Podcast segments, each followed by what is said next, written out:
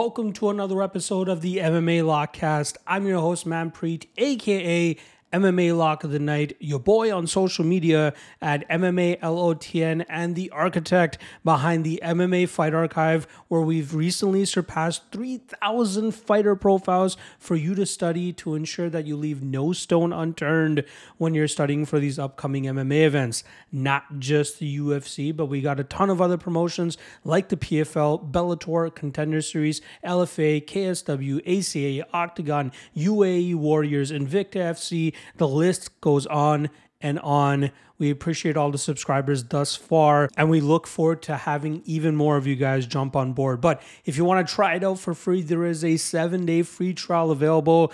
Check the link in the description below for that. Once again, that is the MMA Fight Archive.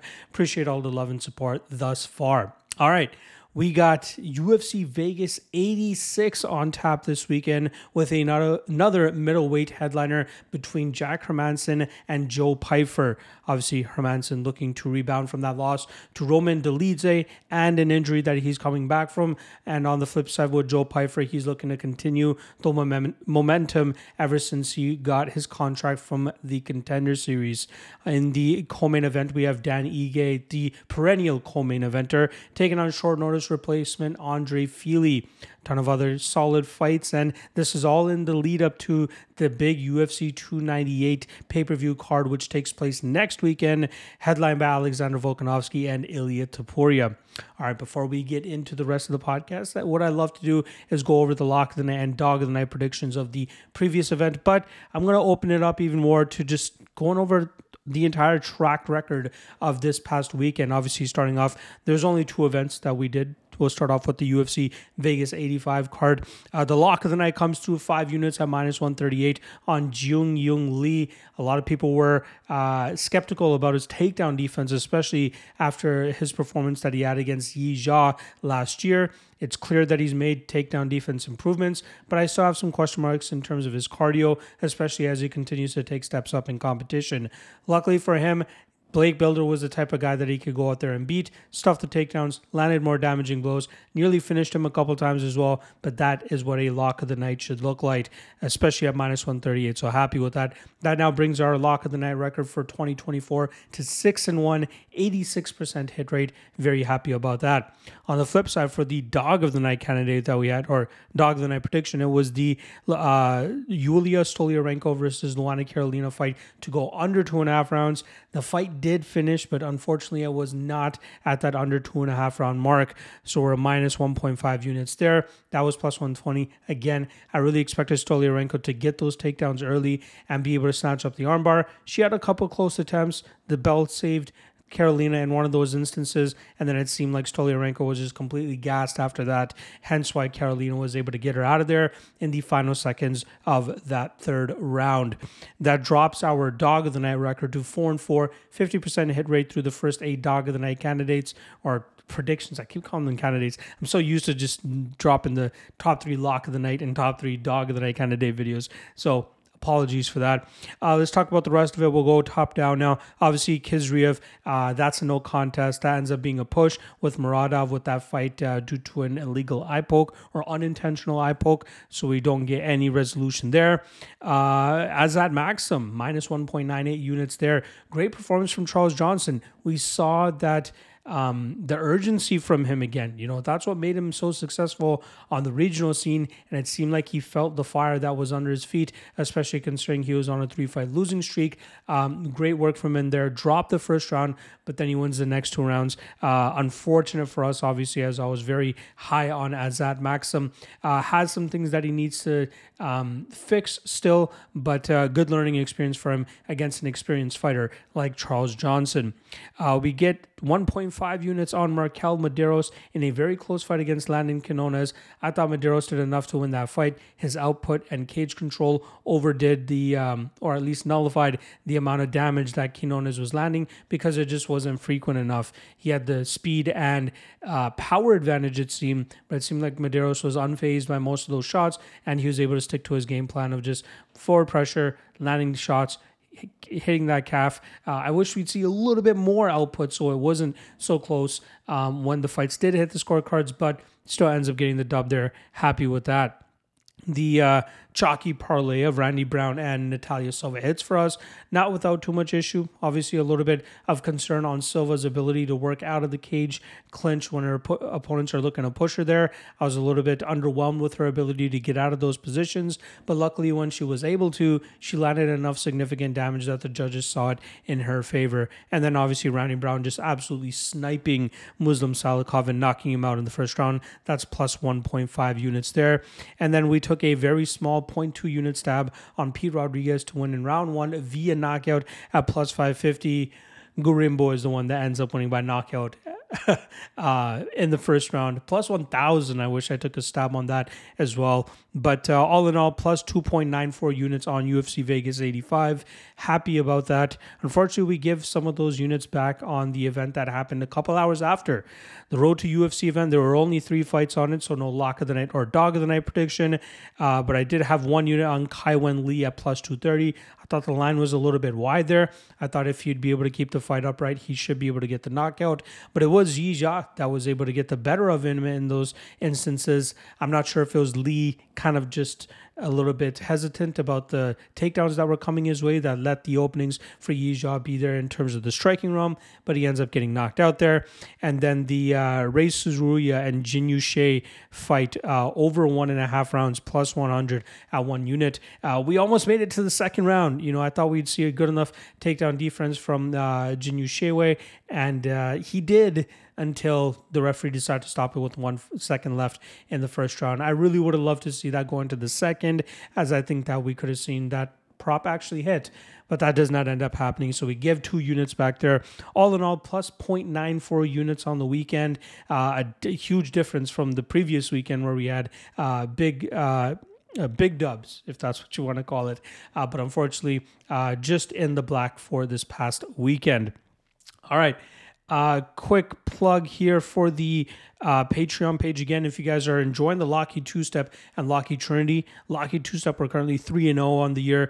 Lockheed Trinity we're two and one on the year, plus three and a half units on both. Uh, if you were to wager one unit on each of those, uh, I usually drop those for free on Thursdays, but sometimes they the odds get a little bit worse because I drop them for free, uh, not for free, sorry. I drop them on the Patreon on Mondays. So those people get uh, first dibs on the Lockheed Trinity and Lockheed Two Step. So if you're looking to get early action on those parlays, hop onto the Patreon page for the lock of the night and you'll be able to see it there. Otherwise, wait till Thursday and maybe it might go in your favor and the uh, odds end up becoming better for you there. But check out the Patreon page. A ton of great content on there, written breakdowns, not to mention just for the UFC, but for LFA, KSW, ACA, OKTAGON, and Cage Warriors.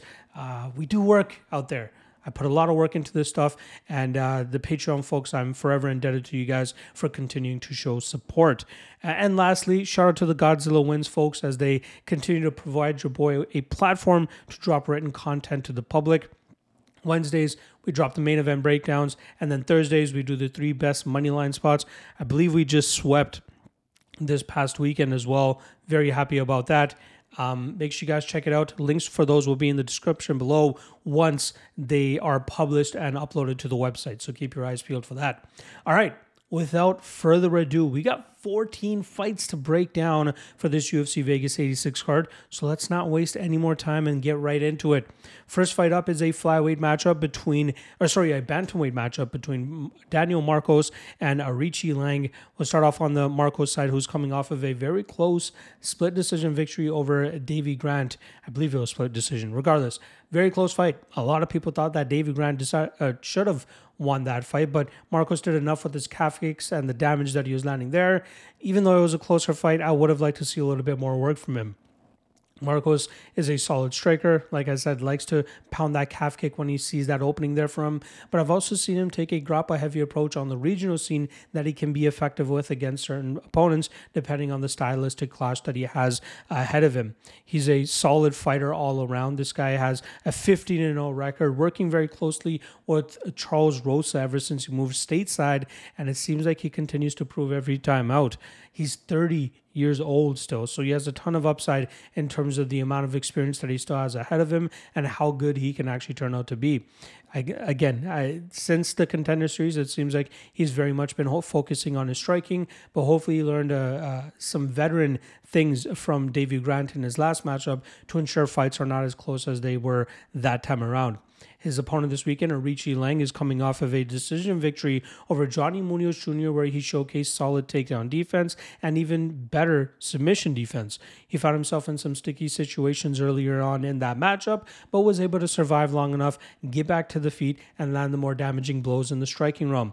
It seemed like Munoz Jr. was very much demoralized in that matchup, hence why Aoriqileng was able to pull away with that fight as it got into deeper waters. Aoriqileng has found it difficult in terms of getting into a groove since joining the UFC, as he is now three and three through his first six UFC fights. His wins are coming against guys that just are subpar in my opinion. Guys like Cameron Else, Jay Perron, who I don't believe is with the UFC anymore, and then Johnny Munoz Jr., who either gets those submissions early or usually fades away and gets finished or loses a decision like he did against Aoriqileng. Aoriqi Lang, again, I'm very impressed with the fact that he's decided to fully shackle up over there at Fight Ready as well as Neuroforce One to improve his game overall. This guy has 36 professional fights and he's 30 years old, so he has a tremendous amount of experience under his belt, but he has a striking game that he's probably best at when he's able to establish that range. Now, in this matchup, it on paper looks like two strikers going at each other, but I think that Marcos could have the edge here if he's able to mix in his grappling. He does have a very solid grappling game, and his ability to really establish that striking to primarily will open up those takedown opportunities in this matchup against Aoriqileng, who gets a little bit too confident and comfortable in the striking realm when he sees that his opponent is throwing strikes in return. So I look for Marcos to batter the lead leg of Aoriqileng and then eventually look for those takedowns if those open themselves for him. And I look forward to Marcos continuing his undefeated run, going to 16 0 and picking up a decision victory here.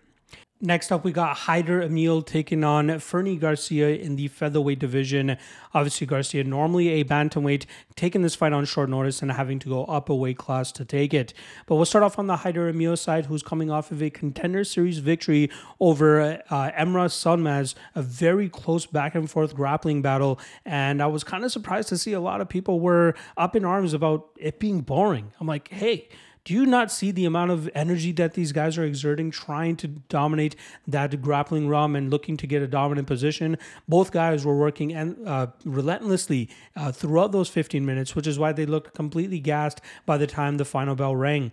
But it was Hyder Amil who was able to get his hand raised that night and winning it by decision, and most importantly, earning a UFC contract. He is a Gilbert Melendez disciple coming from that scrap pack, and he is a very talented fighter. 8 and 0 record, 33 years old. So I wish he was a little bit younger, but hopefully, if he can get off on the right foot here in the UFC, he can start trudging towards that uh, top 15 ranking and try to fight the top guys. But this is an all gas, no brakes type fighter. He likes to come forward. He likes to put pressure on his opponents. He likes to drown them with his grappling and either finding finishes from that top position or grinding them out over 15 minutes. His striking could use a little bit of improvement still, in my uh, opinion, but I think that his grappling alone is good enough to get him into the rankings of the featherweight division. His opponent, normally a bantamweight, like I said at the top there. Fernie Garcia is riding a three fight losing streak and comes into another very tough matchup for him, especially one that could potentially get him cut from the UFC if he doesn't get his hand raised. But it seems like the UFC did see the fact that he was doing them a favor by taking the Rinya Nakamura fight last time around, as Nakamura came into that matchup as a massive favorite and showcased why he is a high level blue chip prospect that we should keep our eyes on. But Garcia, a little bit questionable. The guy has slick boxing, crisp combinations, and that's how he normally gets off on his offense and his victories. But he's been winless in the UFC. His win on the contender series was against a very low level opponent, in my opinion, and I think that we'll see uh, him possibly exposed once again by the better grappler and Hyder Amil in this situation. I think Amil's size advantage here, I believe it's a three inch height and three inch reach advantage, not to mention the strength advantage he should likely have here. This should allow him to get this fight into uncompromising positions for, uh, sorry, compromising positions for Fernie Garcia, which will allow Amil to grind this fight out, utilizing his strength and grappling advantage to grind this out and get a victory on the scorecards. Moving over to the light heavyweight division, we got Zac Pauga going up against Bogdan Guskov. We'll start off on the Pauga side, who's coming off a close decision loss to uh, Modestas Bukauskas last time around. I truly thought that Pauga deserved to win that fight, but it didn't help that he was getting hurt early on in that matchup.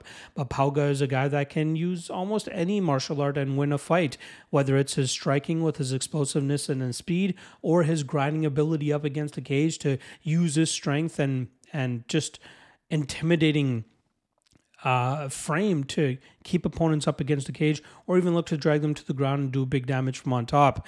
It's unfortunate that he's 35 years old with only eight professional fights, but this is a guy that came from the football world and has been trying to make it in the MMA world ever since his football dreams were snatched away from him. But this guy is very highly trained over there at Team Elevation, and he's very well rounded for a guy that started MMA so late in his uh, life. But uh, very solid fighter, a guy that can still go out there and compete against some of the uh, you know top 20 to top 15 guys, and potentially find himself with a ranking beside his name. His opponent this weekend, Bogdan Guskov, is coming off of a uh, loss in his UFC debut where he got submitted by Volkan Oezdemir. Now this guy Guskov is one that loves to throw big hands, loves to knock out his opponents early, as the five fight winning streak that he had coming into the UFC were all first round knockout victories that he had, which ultimately got him signed to the big promotion. But he relies too heavily on that knockout power, which could get him in trouble against the more well rounded UFC fighters here. And I feel like he's fighting a more well rounded guy here in Zac Pauga. I think Pauga will be able to grind this fight up against the cage, and it wouldn't be surprising to me if it looks similarly to that Jordan Wright fight that he had. It's going to be boring, it's going to be slow. It's going to be a grind as well, but I think it's one that he should be able to get off here on Guskov. But you got to be a little bit questionable about the uh, durability and fragility of Pauga. If he's unable to get off on that grind. And if he does eat a couple early shots here from Bogdan, things could go wayward for him very quickly. Even in the fight against Bukauskas, he didn't get knocked out, but he ate some big shots that didn't look like he was reacting reacting to them that well. Uh, and I expect Pauga, uh, he will get hit a couple times here. So you're going to have to be crossing your fingers and hoping that he can take those big shots. Because eventually, I do believe if he's able to get through those shots, he should be able to get to his grind. And that should be able to wear on Bogdan. And this could either produce a late finish for Pauga or he goes out there and just grinds this out over 15 minutes, getting his hand raised by decision. Next up in the welterweight division, we got Max Payne Griffin going up against Jeremiah Wells. We'll start off on the Griffin side. He's looking to bounce back after he lost to Michael Morales last time around. That was a fight where he had some early success, but Morales was able to rally back in the second and third rounds, hurting Griffin numerous times and eventually grinding him out in that third round to get the decision victory. Now, Griffin is a guy who's 38 years old and has a ton of experience under his belt, but he's a well rounded fighter that utilizes his speed and explosiveness early in fights, but also has the ability to grind out his opponents just as he did against Carlos Condit several fights back. This guy is a guy that can is reliable against the veterans and the top 30 of the division, but as he starts taking steps up in competition against harder opponents, he starts to fall short, as we saw against Neil Magny and Michael Morales. His opponent this weekend, Jeremiah Wells, is looking to bounce back after his first UFC loss that he suffered at the hands of Carlston Harris. He had a solid start to that fight, but in the second round, he started to slow down, and Harris was able to lock up that anaconda choke and put him to sleep. Actually, I think it was the beginning of the third round. But we know that's Wells' issue, right? This guy starts off hot and either finishes opponents early or is able to grind them out over 15 minutes, but he looks like a skeleton in the second and third rounds trying to do so, considering how gassed and exhausted he normally is. This kid is, or this guy, I should say, is 37 years old. He's definitely not a young prospect by any means, considering that this is going to be his sixth UFC fight, but he is a guy that's very dangerous in the early going and is very strong with that top pressure when he's able to secure takedowns. It's insane the amount of adversity he faced in the Matthew Semelsberger fight, getting knocked down, I believe, three times in that matchup, but still being able to pull off the decision victory because of his tenacity and ability to just secure takedowns and that control time from that top position. This is a tough fight to really call because Griffin has a tremendous amount of experience, but I think he's going to falter under the power of Jeremiah Wells here, whether that's an early knockout, which is ultimately going to be my prediction, or a grind out over 15 minutes. I just don't know if Griffin has what it takes to stay away from the danger that Jeremiah Wells presents. The odds you know, a little bit too close at this time, uh, in my opinion. Uh, but I do think that Wells still ends up getting his hand raised. Next up in the light heavyweight division, we got Devin Clark taking on Marcin Prachnio. You got Clark coming in as a minus 210 favorite and plus 180 the return on Prachnio. Let's start off on the Clark side, though, who's coming off of a loss to, or a submission loss to Kennedy Nzechukwu. That's now two and three over his last five fights, clearly trading wins and losses over his last several fights. And this is a guy that is unable to get much consistency going in the UFC. He uh, can squeeze out some victories over guys like Da Un Jung and William Knight, utilizing his clinch and his grappling. Uh, the guy seems to have some big knockout power, but is unable to translate that into any victories in the UFC. He hits with a lot of power, like I said, but he usually cr- crashes the pocket so that he can get into the clinch with his opponent and try to drag them to the ground where he's usually able to grind them out from that top position but seems like he has a bit of a cardio issue at times, which leaves him susceptible to getting choked out or knocked out by opponents in the past. And that's kind of his question mark, especially at 33 years old now. He's unable to usually get over that hump against some of these more dangerous opponents. His opponent this weekend, Marcin Prachnio, is looking to bounce back from a submission loss to Vitor Petrino. And uh, Prachnio is a guy that normally utilizes his karate style of striking, blitzing in and out of his opponent's range, and trying to attack them with kicks and punches straight down the pipe. He's a little bit uh, sketchy in terms of his own uh, durability, uh, but also his takedown defense, which is something that I feel that Devin Clark should be able to take advantage of in this matchup. If Clark is able to stay away from the knockout power of Prachnio, he should be able to push him up against the cage, put him into uncomfortable positions, and drag him to the mat. But at minus 210, that line is just a little bit too wide for me to trust somebody as inconsistent and flimsy as Devin Clark. That's been his big issue. He's had fights where he's winning, but he just fumbles the bag every so often that it just makes it hard to trust him. When I originally studied this matchup, he was around minus 180. So it seems like people are starting to trust Clark even more, pushing him up to that minus 210 line. I'll still take him to win this fight. I still think he wins by decision, but it is a closer fight, in my opinion, than the odds indicate. Next up, we got a strawweight matchup between minus 270 favorite Loma Lookboonmee as she takes on plus 230 underdog Bruna Brasil. We'll start off on the Lookboonmee side, who's on a two fight winning streak, but picking up the biggest win of her career last time around as she submitted Elise Reed, I believe, for the first submission victory in her UFC career. I believe it's second overall, but it just showcases that she's truly trying to improve her takedown, or sorry, her total grappling game, right? She's a Thai fighter that comes from a Muay Thai background, and you can see just the ferocity in which she strikes with the kicks that she throws. You can see the damage on Elise Reed's leg a couple minutes into that matchup after only landing a few of those kicks. Lookboonmee is normally an atom weight fighter who is being forced to fight at strawweight due to the UFC's lack of atom weight division. She's very small at five foot one with a 61 inch reach, but her tenacity and aggressiveness with her striking normally makes her very live to go out there and win matchups. Her only UFC losses are Lupita Godinez and Angela Hill, which are not bad at all. I believe her overall our UFC record now is six and two. Um, she's very well rounded. Uh, you know, becoming a, a, better grappler as well. But she still makes some certain mistakes in the grappling realm, which could get her in trouble against better opponents. Her opponent this weekend will have a five inch height and four inch reach advantage in the form of Bruna Brasil, who bounced back to from a very unfortunate loss to Denise Gomes a couple fights back. Last time around, she defeated Shauna Bannon in a fight where she utilized her footwork, movement, and blitzing attacks to her Bannon from distance, but also her clinching and her uh, strength in the clinch and grappling realm, where she was able to take Bannon down or even push her up against the cage and control that fight for large portions of the matchup.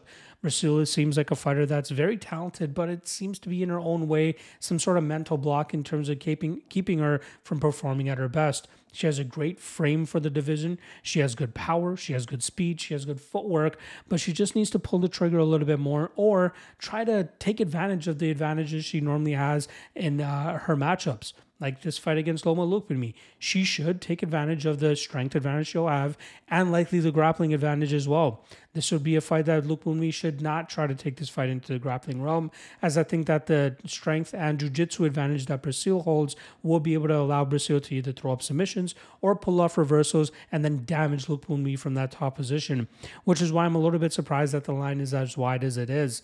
I think people are looking into the fact that there's that triangle between Lookboonmee, uh, Brasil, and uh, Denise Gomes. Luke Bunmi defeating Gomes, Brasil coming up very short against Gomes. Um, but I think that stylistically speaking, this is a fight that's winnable for Brasil. Plus 230 is way too wide for a fighter uh, who has the potential that Brasil has, in my opinion. I get it. Uh, Denise was able to catch uh, Brasil a couple times, so Lookboonmee should be able to have some striking uh, success in this fight as well. But it's kind of her potential to uh, put this fight into the grappling realm, where I believe that Brasil should be able to get some uh, submission attempts or even reversals that could get her better spots in this fight. I think even if Priscilla utilizes her clinch, you know, obviously Lookboonmee has some good Muay Thai clinch uh, moves, but if Priscilla is able to push this up against the cage, keep Lookboonmee uncomfortable, keep her off balance, she should be able to get the better of those instances, landing some damage and potentially even getting a, a takedown where she can do big damage from on top. So I'm going to lean with the underdog here at plus 230. I think this line is just way too wide. There's probably a lot of hype on Lookboonmee, and get it. I uh, I get it. Lookboonmee is a very talented fighter. Still only 28 years old, continues to get better, and I'm a big fan of hers. You know, I've, I've backed her uh, spots in the past as well, but this is a fight where I feel like the strength and the size of Brasil and BJJ advantage could potentially be the difference maker. So I'm going to go with Brasil and Brasil by decision, possibly even by submission as well. Moving over to a lightweight banger that we got on tap here. We got plus 245 on the returning Damir Hadzovic. Uh, he goes up against the minus 285 debuting Bolaji Oki. We'll start off on the Damir Hadzovic side, who's coming off of a grinding decision loss to Marc Diakiese, and that caused Damir Hadzovic to sit on the sidelines for a while as he tried to recover from a knee injury. Now he's going to be returning after an extended layoff and looking to showcase his Bosnian bomber hands as he goes out there and tries to strike with the another striker in Bolaji Oki. Hadzovic is a guy at 37 years old, is obviously on the decline, and you got to wonder how much a significant knee injury, surgery, and recovery is going to have an effect on somebody of his age and how that could impact him in this matchup against a young upstart who's looking to take his head off. Hadzovic, at his best, utilizes his striking combinations and power to hurt his opponents and either put them away or batter them over 15 minutes to get his hand raised by decision. His opponent this weekend, Bolaji Oki, comes in with an 8 1 record, only losing his professional debut, but now battling or rattling off eight straight victories where he's mainly showed, showcased his knockout power. He's gone out there and fought to a decision in the past as well against a very tough opponent, but showcased that he can withstand that deep, the deep waters, utilizing his power and explosiveness to hurt his opponents, and uh, more than likely finish them by knockout or at least go out there and win a decision. But this is a guy that stands firm. He digs deep whenever he plants his feet to throw in the pocket. He throws with a lot of power and can showcase that he has uh, a ton of ability to finish opponents. Like this guy's very quick, very fast. He's still very young, and he has his lack of experience could eventually come back to bite him in the ass against some of the UFC level competition he's going to be going against. But his power will be able to get him through those first couple of fights, just as I believe it should be able to here against the aging uh, and returning from injury Damir Hadzovic. Uh, odds a little bit too wide to be trusting a guy, uh, you know, at minus 285, so young in his career against somebody as experienced as Hadzovic. But considering how these guys match up, I got to lean with Oki as I think he should be able to uh, find that early knockout here. I think his speed and power is going to be too much for Hadzovic, and that ring rust is going to come back to bite him in the ass. So give me Bolaji Oki by first round knockout. Moving over to the welterweights, we got another contender series sign here, taking on uh, signee here, taking on a UFC veteran. We got Trevin Giles coming in at plus 205, going up against Carlos Prates, who comes in at minus 240. Now we'll start off on the Giles side, who had his two fight winning streak snapped by Gabriel Bonfim last time around, where Bonfim was able to submit him within a minute of that fight taking place. Giles is a guy that has a BJJ black belt himself, but is best when he's able to get his striking going, utilizing using his lightning fast jab to touch up his opponents from distance and just stay treading at range and battering them from uh, from distance. Uh, this is a guy, 31 years old, who's still, uh, you know, kind of young in his career, but really still trying to find his footing in this welterweight division. With this now being his fifth fight uh, at 170 pounds, this guy's a lifelong middleweight, but also has competed at light heavyweight in the past. And you can see that he continues to drain himself to make this welterweight weight class. He had to change a lot of things in his life to continuously make this 170 pound mark, but it seems like it's going to continuously affect his.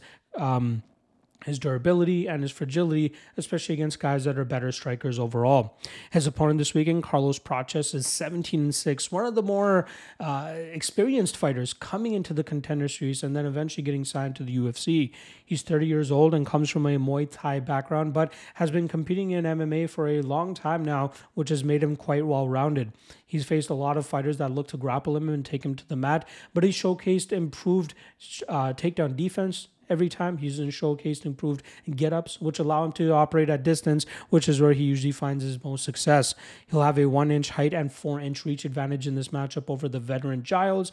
And I think after stuffing a couple of the early takedowns from Giles, we'll see Prates really get comfortable in the cage and eventually find a knockout over Giles in the first, probably in the, the second or third round as Giles start to slow down. This is a big test for Prates, which is why I'm not so privy on that minus 240 line. But I think that he is experienced enough already, has faced enough grapplers in the past to be able to keep this fight upright. And I think he'll be able to work past the jab of uh, Trevin Giles here and eventually let him up with kicks, faster punches, and good counters to eventually find the chin of Giles and put him out cold. So give me Prates and Prates by round two or three knockout. Moved over to another fight here that was previously scheduled a couple months back, but injuries and illnesses have forced this matchup to finally take place this weekend. We got Rodolfo Vieira coming in at minus 120, the grappler, going up against the striker, Armen Petrosyan, who comes in at plus 100. Now, this is a very fun matchup between two guys that normally like to go out there and get the finish, uh, but uh, Armen Petrosyan has been unable to secure a finish or even getting finished himself in his last four fights. We'll start off on the Vieira side, though, who's coming off of a uh, submission victory over Cody Brundage, who. can't believe Brundage actually jumped guillotine against a guy like Rodolfo Vieira and then ended up finding himself on his back, which opened up the submission opportunity for Vieira. Now, Vieira is a high level master wizard in the Jiu Jitsu realm, and it's always very difficult when opponents find themselves on their back with uh, Vieira on top of them. This is a guy who's tried to switch up his game so that he doesn't go out there and gas himself like he did against uh, Anthony Hernandez or Chris Curtis, but even though his striking is sticking to the basics of jabbing and throwing a two after that, he still manages to find a way to slow down, allowing his opponents to take over in deep waters. But he was able to get that late victory against Dustin Stoltzfus, where he struck for the first round, start to grapple in the second round, but eventually opened up that third round submission for himself. But is still a guy that has cardio issues that you need to be wary of. But he's so dangerous through the first seven minutes of a fight that it's hard to truly rely on, okay, this guy's eventually going to gas. But you have to stay out of submissions to ensure that he gasses first. His opponent, Armen Petrosyan, comes from a kickboxing background and showcases that, that during his two fight winning streak that he currently has over AJ Dobson and uh, um, Christian Leroy Duncan uh, in fights where he was able to use combinations from distance, his footwork, and just combinations, just just beautiful combinations with punches and kicks all thrown together and just damages da- the damaging his opponent from distance. He's shown slightly improved takedown defense, but solid submission defense and even better get ups, which allow him to get back to range and get back to distance to showcase his striking advantage that he normally holds over his opponents. It's just his takedown defense is a big question mark because if he finds himself under a guy like Rodolfo Vieira, that might be all uh, that Vieira needs to secure the submission here. But I'm to believe in Petrosyan's improvements in terms of the defensive grappling. He's done such a great job in terms of sticky situations, especially against a guy like Gregory Rodrigues, who was able to get his back and sink in some chokes. But we saw the patience and the technical discipline in terms of how to work out of those submissions from Petrosyan. And if you can showcase that a little bit more here against Vieira, you know, make Vieira work in the striking realm, kicking him to the body, slowing him down so that when the submission attempts inevitably come his way, he's not as dangerous. Hopefully, Petrosyan can stay out of those spots, eventually work back to the feet, and then potentially find that TKO over Petrosyan or over Vieira late in this matchup. I'm going to call it Petrosyan TKO round two. Uh, fight doesn't go to decision would obviously be my favorite spot in this matchup. Early Vieira finish or late Petrosyan finish. I just hope Petrosyan decides to put his foot on the gas to get Vieira out of there rather than letting Vieira just you know, go 0 for 20 on takedown attempts like he did against Chris Curtis. But I'm going to go Petrosyan here and Petrosyan via TKO round two. All right, lightweight matchup next. We got Michael Johnson coming in at minus 125. He goes up against Darius Flowers, who comes in at plus 105.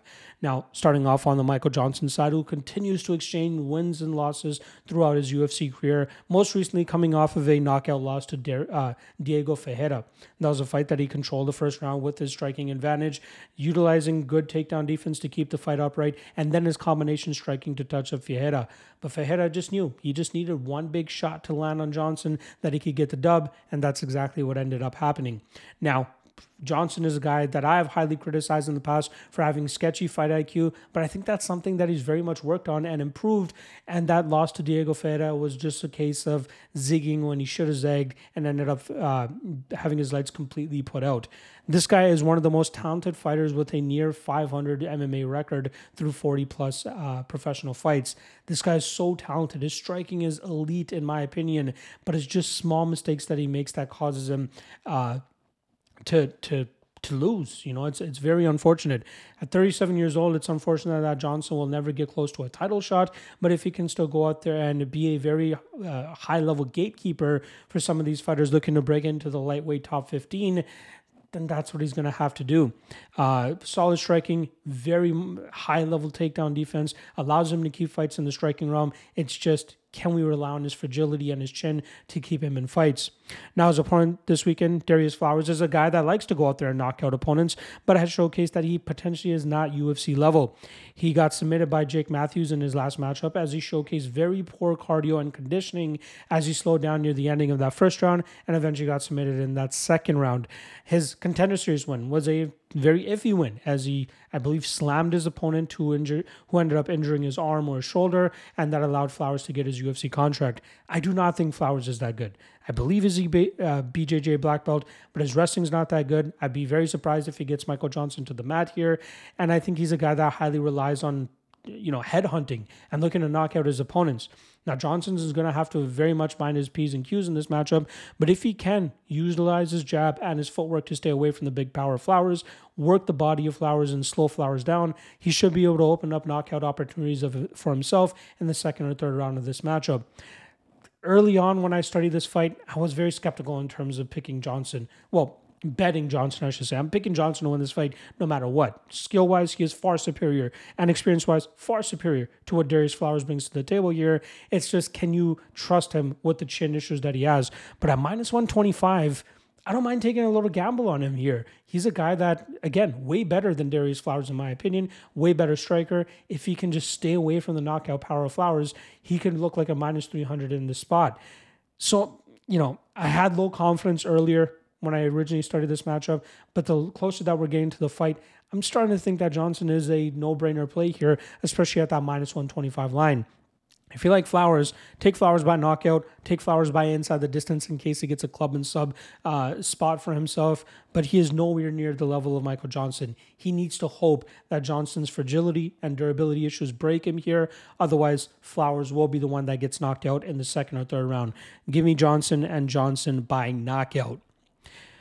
Moving over to the next matchup, we have a middleweight fight here between Brad Tavares, who comes in at plus 195. He takes on Robocop Gregory Rodrigues, who comes in at minus 230.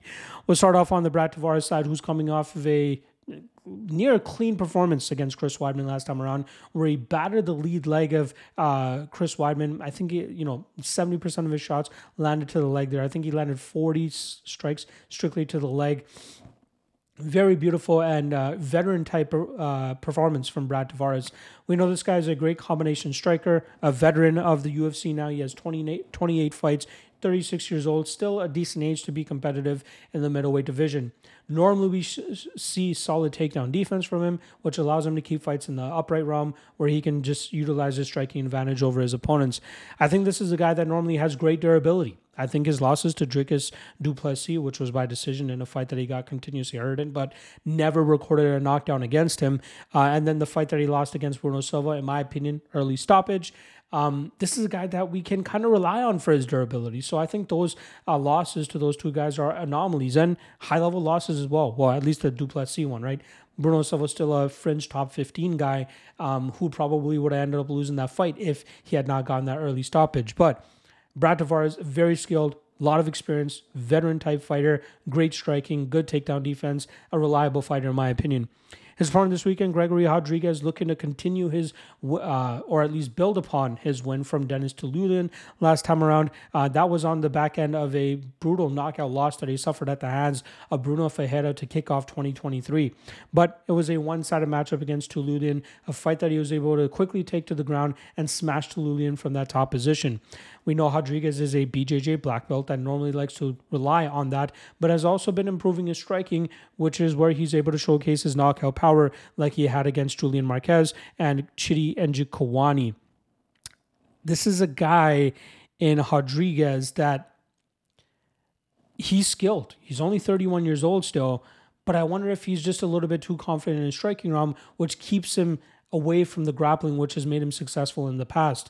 Now, he has obviously shown off his grappling like he did in his uh, Denis Tiuliulin fight, but it's his ability to show it against guys that have been able to defeat him, right? He tried showing it against Petrosyan, but Petrosyan had good enough defenses that he was able to eventually work back to his feet and showcase his striking advantage in that matchup. Uh, the Brunno Ferreira fight maybe struck a little bit too long with Ferreira in that fight, even though he was having early success there, and then eventually put him into trouble. Now I'm kind of surprised that he's a minus 230 favorite in this spot. It to me seems like people are trying to fade the durability issues that Brad Tavares has. In my opinion, those are non-issues. I think we'll see Tavares control this fight in the striking realm. I think we'll see him showcase his striking advantage, combination striking and leg kicks.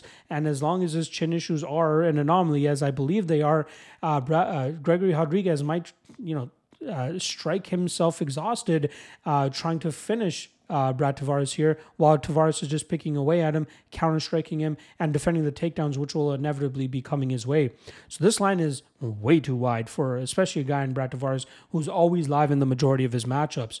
You're talking to a guy that's his main losses are Dricus Du Plessis and Israel Adesanya. So I'm going to lean with uh, Tavares here. The veteran experience, the striking advantage. Hopefully his durability holds up, which I believe again is a non-issue. And at plus 195, no brainer spot here. Give me the veteran, Brad Tavares, to pull off the decision victory. All right, moving on to the next matchup. We got middleweights once again going out of here where we have Robert Bryczek going up against Ihor Potieria. Obviously, Potieria stepping in on short notice after Albert Duraev was forced to pull out of this matchup. Uh, but the intriguing thing about Potieria normally a light heavyweight making his middleweight debut on short notice. So maybe he was already on his way down to 185, but we'll have to watch the weigh-ins to see if that was a right move for him or not. But starting off on the Bryczek side, he is making his UFC debut here. Uh, he's been scheduled a couple times, forced to pull out of a couple of those fights, but finally throws down this weekend. This guy is one of the few fighters that have come over from the OKTAGON MMA scene, which is blowing blowing up over there in Europe. Um, very solid fighter with a lot of knockout power. 17 and 5 record at 33 years old. Um, good amount of experience, getting up there in age, but luckily, usually at middleweight, light heavyweight, or heavyweight, you can be a little bit more into your 30s and still find success. Uh, Bryczek has finished all five of his last opponents all during this winning streak that he's currently on. Uh, a guy that loves to finish his fights early, like I said, uh, a ton of explosivity, big power. Uh, he likes to plant from range and throw his big long shots down the pipe. We don't have an actual reach on him, but it seems like a very long guy here, especially with how far he's able to go with his punches. Uh, big power, uh, big explosivity. I just have question marks about his ability to do it against guys that are going to be able to take him into deep waters. Now, I had picked Duraev over him when we had that matchup originally scheduled, and I was more than happy to take a shot on Duraev at minus 150. But now with the change in matchup, maybe he, this is the spot that he ends up uh, getting his hand raised as he's now currently sitting at minus 190. His opponent this weekend, Ihor Potieria, is one in three during his UFC run. His only win coming against the aging and eventual retirement uh, or retired version of Mauricio Shogun Hua, which was a very easy fight for him. You know, we knew the fragility of Hua, and Potieria just needed to land that big shot and eventually get him out of there. But he came up short against Nicolae Negumereanu Carlos Ulberg, and most recently against Rodolfo Bellato in a fight that he had him very badly hurt and almost got to finish himself, but blew his wad trying to finish Bellato. Bellato flipped the script real quick on him and eventually got to finish in the same round. Potieria is a guy that relies on early finishes. Otherwise, normally starts to slow down in deep waters and gets finished himself. Now, this fight to me, which currently has an under one and a half sitting at minus 240, is a fight that will likely finish inside the distance. I fully expect no matter who ends up getting their hand raised here, for it to come inside the distance and it to come in the first round. I'm going to have to lean with the athleticism, speed, and power of Bryczek to go out there and get that early win over Potieria. I really like Bryczek in the spot. Minus 190 might be a little bit too wide in a fight that could come down to who ends up landing first, but I think that the speed and agility of Bryczek will give him the slight advantage here. Not to mention Potieria looking to make a weight class that he has yet to fight in in the UFC on short notice may not help his durability and ability to recover from the weight cut that he'll have to put himself through again on short notice. So give me Bryczek under one and a half. I don't mind that chalk at all. I think it hits with relative easier, but give me Bryczek to win his fight. First round knockout. All right. Co-main event here, we got featherweight Dan Ige coming in at minus 165, going up against short notice replacement Andre Fili coming in at plus 145. Now, Lerone Murphy was supposed to be opposing Dan Ige this weekend. Unfortunately, Murphy forced to pull out. I'm not sure if it was because of an injury or visa issues, as he's had tremendous issues in terms of fighting stateside uh, since joining the UFC. But Dan Ige looking to continue to... Uh, uh, or at least, sorry, bounce back from his loss to Bryce Mitchell last time around, uh, where it was a close fight. But Bryce Mitchell's control and takedowns eventually were the difference maker in that matchup. But Dan Ige is a guy that is a BJJ black belt himself, though relies heavily on his striking to batter his opponents or eventually find the knockout like he did against Damon Jackson. This guy has crisp boxing and high tight defense, which is why you see him very rarely hurt by his opponents because he does such a good do- job in terms of keeping his uh, his guard up but he does a good job in terms of cutting off the cage, countering his opponents, and putting more than one punch on his opponents whenever he throws his hands. This guy's very experienced, 32 years old, may not ever be a title contender, but a guy that's going to be a very tough L for anybody looking to break into the top 10 of the division. I love his experience. I love his veterancy. I love his head coach, Eric Nicksick, and I love the game plan that he normally comes in with. And I think there's a clear line between the fighters he can defeat, like the Nate Landwehr's, Damon Jackson's, and the guys that he loses against, like the Bryce Mitchells, Movsar Evloevs, and Josh Emmetts. But I think he's a very reliable fighter.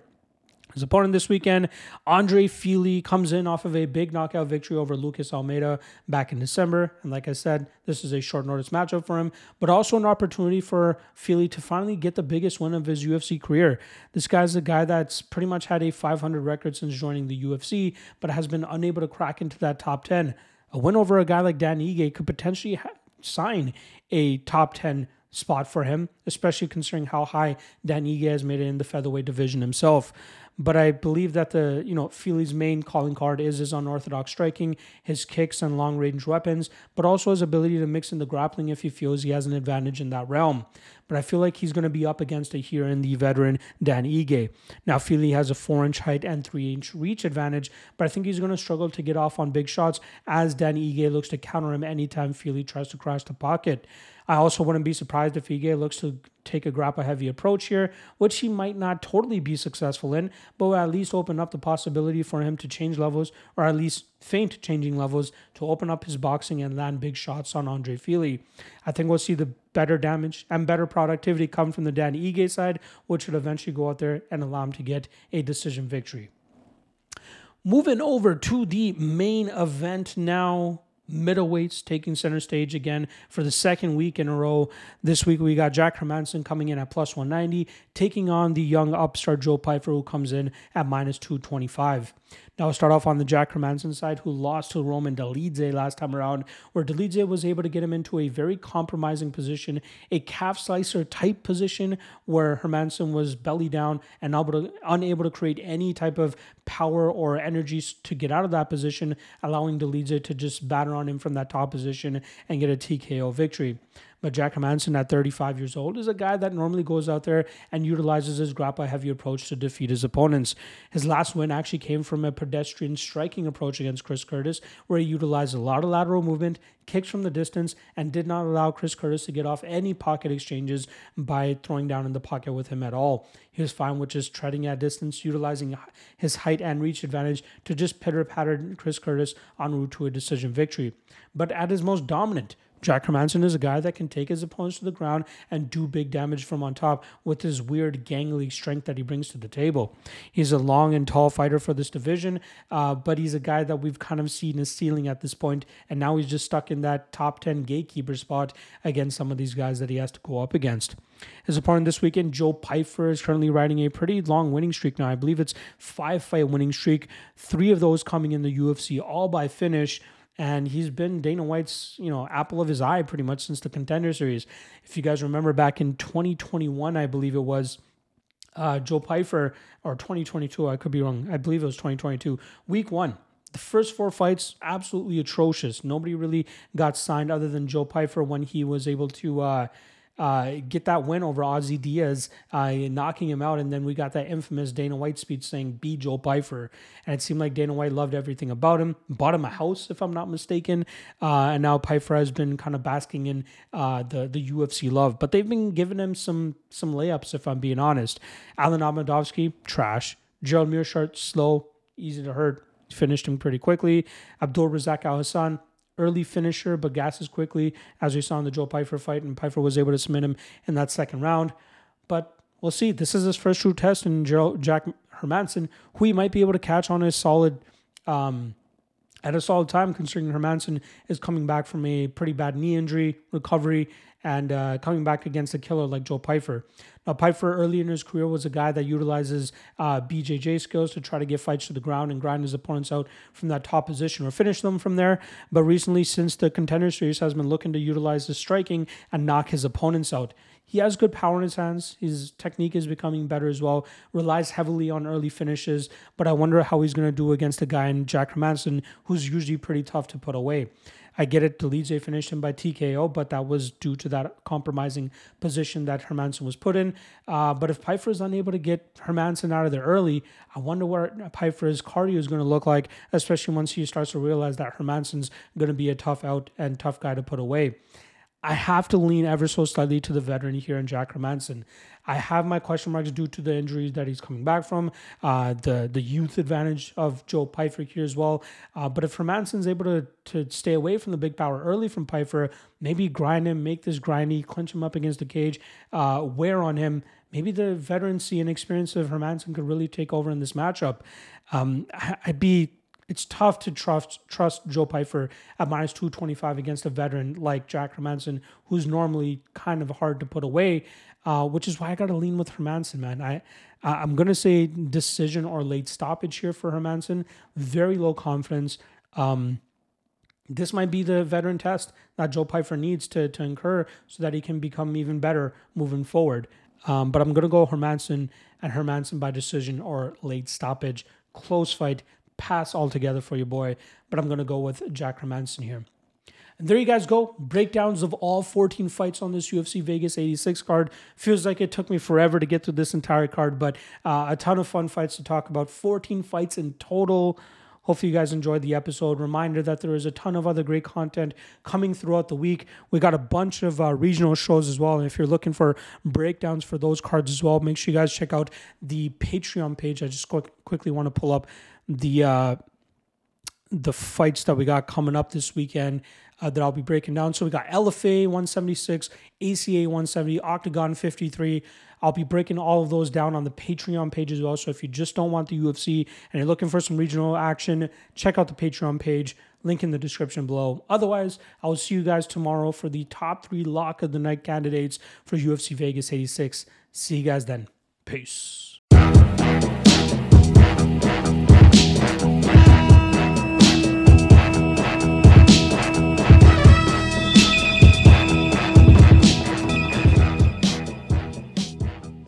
Last thing.